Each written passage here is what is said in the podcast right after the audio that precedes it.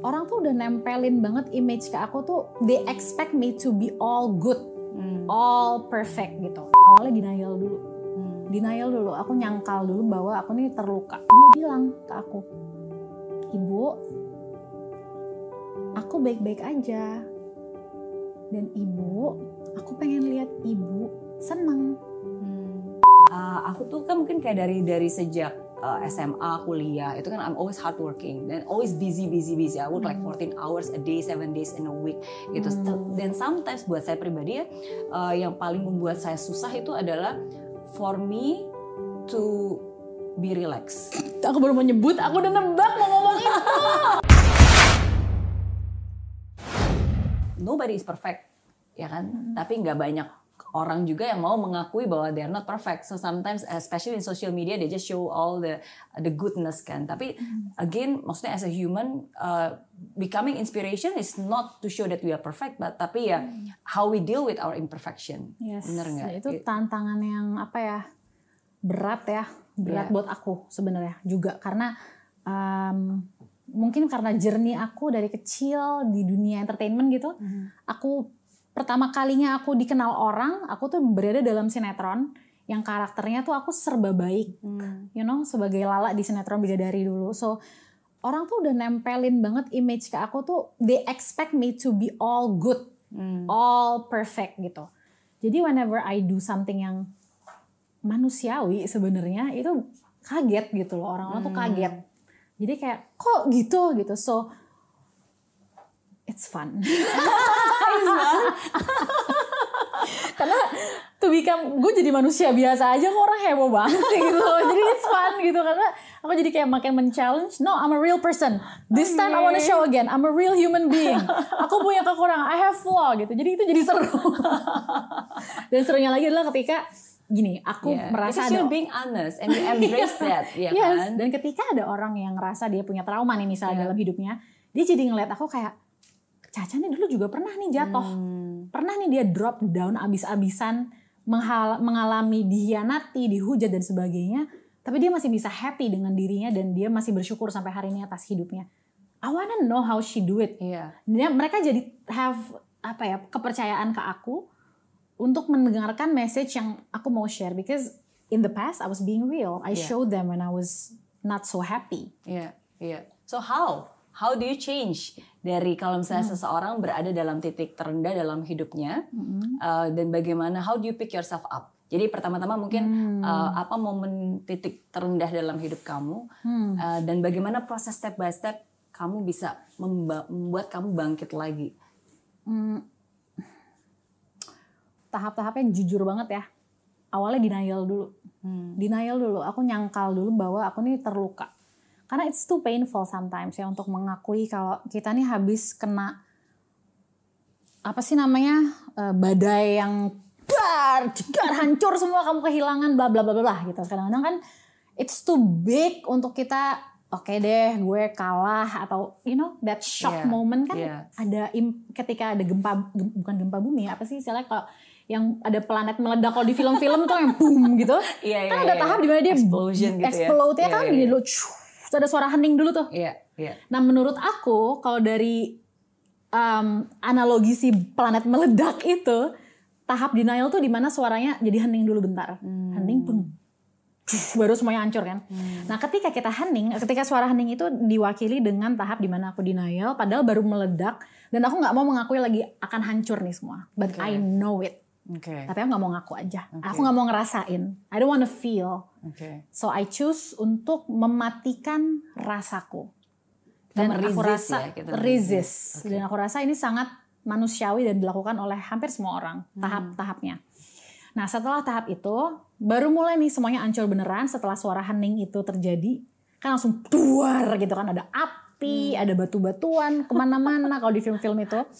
Nah itulah di mana baru ketika kita akhirnya mau membuka mata Oke. untuk melihat kehancuran yang terjadi dalam batin kita. Hmm. That moment adalah di mana we choose to cry, we choose to admit kalau kita nih hancur lebur, di mana kita apa pun deh namanya kalah, kehilangan, dikhianati, apa pun itu namanya. That moment adalah sebenarnya step pertama dari yang nantinya akan menjadi kebangkitan. Hmm. So to cry it out, to be angry, but with the right people ya around us ya. Oke. You're right, Apakah lebih exactly. baik dilakukan semua proses itu sendiri atau Nggak juga. share it with someone that you trust to Many go through that times journey? aku butuh uh, bantuan Hmm. dan aku akan cari bantuan itu untuk uh, ngebantuin aku ngebuka si belenggu yang aku udah kayak pakai you know that jas baju besi tuh biar kita aman gitu kan di dalam. Pakai di luar tuh udah besi semua armor senjata segala macam. Tapi kita perlu ngebuka si jubah besi itu untuk ngeliat kita tuh banyak luka di dalam sebenarnya. Dan in order to heal that wounds kita harus buka si jubah besi itu. Yeah. dan kita lap satu-satu perih tuh. Pas kena air kita lapin perih. Dan we're gonna cry. We're gonna admit the pain. Tapi dari situ pelan-pelan lukanya akan sembuh dan kita akan bisa jadi baru masuk tahap berikutnya di mana kita memaknai ulang Hmm. kejadian menyakitkan yang waktu itu terjadi gitu misalnya em, contoh paling nyata adalah gimana aku menjadi ibu dari Sienna Hmm. ketika aku em, akhirnya berpisah tempat tinggal dengan Sienna setelah bercerai. Nah itu tahap awalnya ketika aku denial, terus aku memasuki fase di mana aku ngerasa kayak aku nggak boleh bahagia. Aku punya kayak belief jauh di alam bawah sadar aku kalau kalau lo nggak punya em, anak lo untuk lo asuh setiap hari with you as a mother, terus lo mau jalan keluar rumah, kerja, berprestasi, Hmm. menciptakan ini itu, achieving ini itu, nggak lo nggak dapet izin itu, lo nggak Hmm. punya hak untuk melakukan itu. Sesuatu hal yang paling lo wajib lakukan sebagai manusia, sebagai perempuan, udah punya anak terus nggak lo asuh, so ngerasa lo boleh ngelakuin yang lain-lain. No, you cannot. Yeah. Uh, I spent several years feeling that tanpa aku pernah ucapkan. Yeah. Tapi kemudian, nah ini dia momen di mana aku feel my pain adalah aku waktu itu lagi um, ngikutin ulang diploma hipnoterapi yang aku ambil saat aku hamil Sienna. Oke. Jadi aku hamil Sienna, aku ngambil diploma hipnoterapi Wow. for six weeks kalau nggak salah. Nah di tahun 2014 setelah proses perceraian aku ikutin ulang tuh kelasnya receipt kan. Mhm. Nah di situ kan sebagai peserta, sebagai muridnya kita kadang-kadang suka dikasih exercise, Yeah. suruh saling terapi temennya Oke. ganti-gantian. Nah, ada di salah satu exercise itu di mana temanku yang lagi ngeterapi aku di proses itulah. That was my first moment I let myself cry dan aku sampai di dalam proses hipnoterapi tersebut aku berhadap-hadapan inner soul aku ketemu dengan soulnya Sienna Oke. di bawah di- kita dibawa ke subconscious. Terus di dalam situ kita berdua ngobrol Hmm. gitu di, di- di- ada instruksi tertentu lah ya di dalam Iya, teknik iya. hipnoterapi gitu pokoknya di, di proses itu itu gila sih itu deep banget di mana aku ngomong iya tapi karena ibu sampai nangis dan sebagainya Hmm. aku ngerasa ibu nggak nggak nggak pantas happy ibu nggak pantas bahagia terus sampai ada satu momen di mana ketika gantian Sienna yang berbicara jiwanya dia yang berbicara Hmm. dia bilang ke aku ibu aku baik-baik aja. Dan ibu aku pengen lihat ibu senang. Hmm.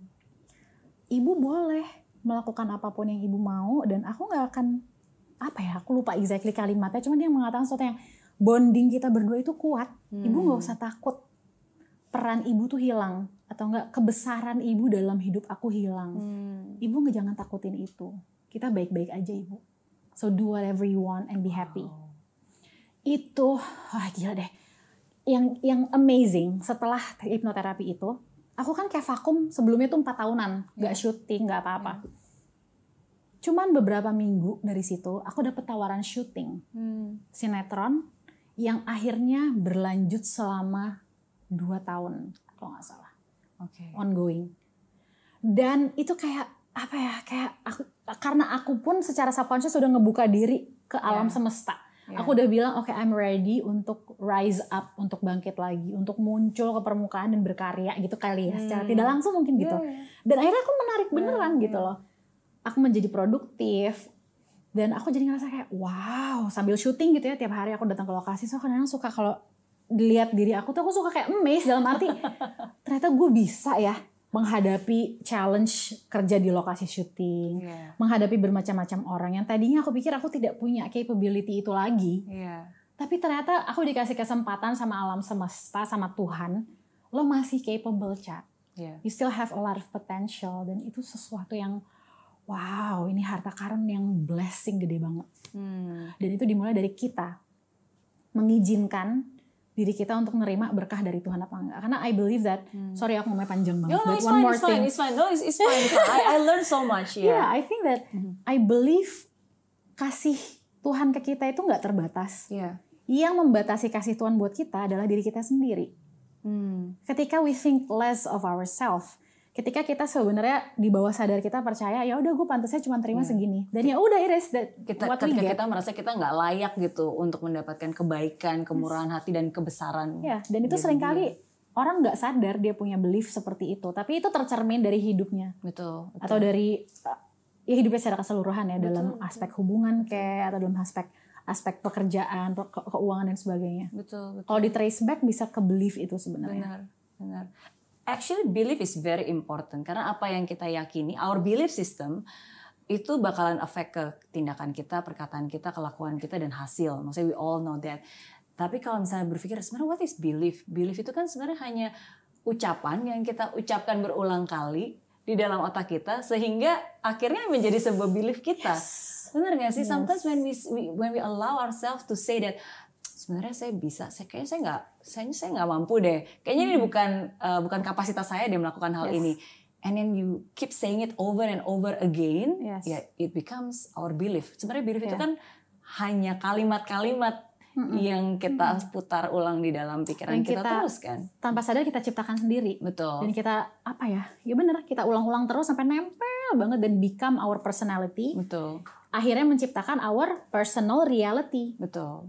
Betul. And it can be changed. Tapi asal kita harus Can be changed. harus sadar tadi Yes, ya. kita harus mengkuat boleh dulu tuh. resist. Sometimes kadang-kadang sebagaimana maksudnya saya sendiri sometimes uh, I tend to resist uh, certain things karena "Eh, it's okay I'm fine it's okay I can do it it's okay It's I'm easy. tough ya it's not kan? easy to feel our emotions. so, uh, serious, it is not Yeah, easy. it's not so, easy to let go kalau Yeah. buat saya. Okay. Even for myself, for example kayak uh, aku tuh kan mungkin kayak dari dari sejak uh, SMA kuliah itu kan I'm always hardworking dan always busy busy busy. I work like Hmm. 14 hours a day, 7 days in a week gitu. Dan sometimes buat saya pribadi ya uh, yang paling membuat saya susah itu adalah for me to be relaxed. Aku baru mau nyebut, aku udah nebak mau ngomong itu. Oh my god. And sometimes to I feel relax. guilty ketika You aku feel merasa kayak like for example ya. 30 minutes gitu kan it's like I'm just okay I just want to chill out and then I feel like uh, kayaknya I don't deserve this. I have to do something. And then like It's like kita udah habis it's ya, we feel guilty for me. I feel guilty for not doing anything. I feel guilty to Do you think it's a problem though? Or is it a it is thing? it is. It is a problem. Okay, tell me about it because I feel the same. gitu ya? No I think it is definitely a problem. Karena Because? um, karena we deserve relax kan? We deserve our me time. We deserve to feel our emotion. We deserve to be vulnerable. We deserve to be happy. We deserve to be ourselves. Iya nggak sih? And sometimes kadang-kadang um, sometimes kadang-kadang um, kita sendiri membuat ekspektasi itu sih. Iya nggak? Sometimes karena kita sudah terlalu sering dan melakukan itu berulang-ulang kali, ya so it becomes our uh, personality and it becomes our apa ya itu jadi Personal reality. jadi personal reality gitu. Tapi sometimes It I becomes our somehow kayak bagi kita identitas kita ya itu si yang serba produktif, serba kerja, tiap Iya, menit diisi iya, dengan kegiatan, Iya, iya. right? Sometimes kadang-kadang aku kayak nonton Netflix sebentar aja kayak actually I feel guilty why I should Oh my watch Netflix. God. I should be Aku tuh thinking serius, of like itu okay what's sama. next what's next what should I do what can I Benar. do gitu kan I must do something you know Sampai aku pernah gini ya, You know? aku pernah ke- eh, aku lagi datang ke sebuah um, workshop, workshop personal growth, terus ketemu teman-teman kan. Eh, ini kejadiannya di eh, Kroasia, di Rusia. Segitu ada satu temanku orang dia orang Rusia, dia nanya, so kita lagi conversation santai nih berdua. So okay, so uh, what about you? I wanna know more about you. Uh, bla bla bla dia kasih pertanyaan-pertanyaan. What do you do for work? Terus apa satu pertanyaan nih dia nanya gini. And then what do you do for re- to relax? Itu aku di situ diem nggak punya jawaban. I was like, oh my god, is this something? Is there something wrong with me? Iya, iya, aku nggak iya, punya jawaban. Gimana caranya gue relax? So I feel like, okay, maybe there's one thing I need to fix. One more thing that I need to deal with. Iya. Just to be okay to relax. Tapi pandemi ini, Iya. balik lagi ke soal yang tadi awal ya, pandemi ini membuat belajar banget sih untuk kayak just to be okay if you just wanna relax. Hmm. To be honest, buat aku until this second tuh untuk just relax and do nothing, I I still have that guilt guilty feeling. Iya iya dan I give myself ya udah kalau gitu kamu relax ah, 30 menit aja ya habis itu kamu Atau gini, aku udah ngomong nih, kan aku bikin Marvel Organic ini Iya, kan partneran sama adekku. Aha, Dan dia datang ke sini seminggu dua kali untuk kerja. Terus ada satu hari baru kemarin banget nih hari Kamis ya. Eh hari hari iya. Terus begitu dia datang, aku bilang pagi-pagi kakak lagi nggak enak badan nih gitu. Eh, kakak capek, kayaknya lagi pegel-pegel lah, lagi mau dapat gitu. Terus begitu aku bilang kakak mau relax nggak mau kerja sama sekali gitu kan. Sudah kita duduk aja di ruang tamu dia dengan pekerjaan dia di Marvel. Ujung-ujungnya aku ngapain tau gak? Aku bikin Padahal rencananya dia sampai nanya, ah bukannya tadinya mau nggak ngapa-ngapain ya? Aku bikin tabel full lengkap rencana keuangan bulan ini dan laporan bulan lalu. Oke. That's how I relax. Kayak, oh my god, I just can't let go. Iya, me too. Like even kayak kayak aku misalnya kayak do massage gitu ya. I can just do massage and then after that I just do in front of me is a laptop dan aku sambil ngerjain. Oh, kalau aku nggak separah Oh, itu. iya.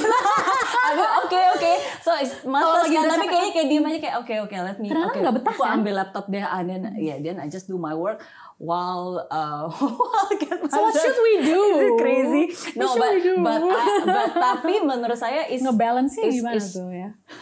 yeah, I think by do I don't know how I relax is doing something fun Iya, for me. iya, iya, iya, mungkin iya. relaxing tuh artinya nggak harus kayak diem, bengong, nggak ngapa-ngapain. Mungkin enggak kali. Nggak, mungkin kayak betul. misalnya aku bikin body scrub kan aku happy tuh ngaduk-ngaduk, dengerin lagu. It's relaxing for me. So it's Betul. one form of relax. Betul betul. So itu at the end of the day, at the end of the day, kalau buat saya pribadi ya, we we decide dan maksudnya kita determine sendiri menurut kamu dan what is your definition of happiness? Exactly, What is your definition of relax? What is your definition of fulfillment gitu? Karena kan ya relax menurut dia sama relax menurut saya berbeda. Oh, Iya Mungkin definisi orang tuh kebanyakan relax tuh kan yang kayak tiduran, nggak ngapa-ngapain. Padahal nggak juga Enggak ya. juga gitu. Jadi Iya, for me, saya selalu kalau buat saya pribadi at the end of the day, um, I always notice what is the outcome. Again, what is the outcome? Kalau outcome-nya itu membuat saya menjadi lebih positif, becoming a, a better and a kind and more loving human being, I think it's fine gitu. I I always see the outcome gitu. Jadi ah, hasil akhirnya apa gitu. Yes. Um, ya if it's it becomes like ya asalkan itu membuat saya menjadi lebih loving which I'm I'm doing my best. Actually kalau misalnya ada ya kita jadi sesi curhat ya. Hmm, seru banget tapi ini. Iya. Ya, Tapi mudah-mudahan bisa banyak yang bisa relate ya. Yes, yes, yes. Tapi again sih is, is the definition at the end of the day. uh, definisi kita sendiri terhadap hidup kita, Beda-beda. terhadap anak kita, terhadap relationship kita itu itu sih yang at the end of the day menurut saya membuat kita, membuat saya um, the balance between the things. Ya, aku setuju sih. Definisi setiap orang beda-beda dan unik. Iya. Nggak ada yang benar, nggak ada yang salah. Betul. Betul, betul, betul. Dan satu hal yang aku pelajari buat buat for me myself, khususnya di tahun ini ya, um, I'm doing my best to be less critical Towards yourself. towards everything. Oh ya. Karena karena menurut saya, I I realize that um, sebenarnya membuat kita stres itu bukan having more problem, tapi we are becoming more critical. That makes us Oh, stress. were you the type of person yang you feel like being critical brings you more success? No, no, no. Were you before? Enggak, tapi sometimes kadang-kadang ketika kita sudah reach certain stage, Hmm. atau mungkin ketika kita sudah um, good at certain things, maksudnya I, I, I, saya merasa bahwa saya menjadi I become more and more a perfectionist, sehingga every single detail yang nggak sesuai atau nggak se- oh this is not right gitu, I, um, ya jadi lebih critical harusnya nggak kayak gini gitu, and then we tend to like micromanage, and then like oh harusnya kayak begini gini gini gini, so sometimes it's okay to let go. Okay. Ya, jadi And it's a huge ini ya change for you. Ya for me because I ya aku sadari dan aku yakini adalah um, ya stres actually ya kita menjadi stres bukan karena having more problem oh we we can become happy bukan having by having less problem tapi we can become happier by have, becoming less critical That's beautiful. Jadi kadang-kadang kita itu stres bukan karena yang dari luar, keadaan di luar, tapi karena how we operate. Iya Ma- Masuk kan? ya ya Ya. ya setuju setuju agree. Setuju bisa jadi sering kali apa yang kita judge dari orang lain sebetulnya adalah sesuatu dari diri kita yang nggak mau kita akui tapi dia ada sebenarnya. Ngomong ini kayak apa ya? badanku tuh berasa kayak wah heavy gitu because it's very important to just apresiasi diri sendiri. It's not about apa yang kita udah dapetin. It's not about always kita udah menghasilkan ini menghasilkan itu, but it's about yeah detik ini juga lo lagi ngerasa apa sih sama diri lo?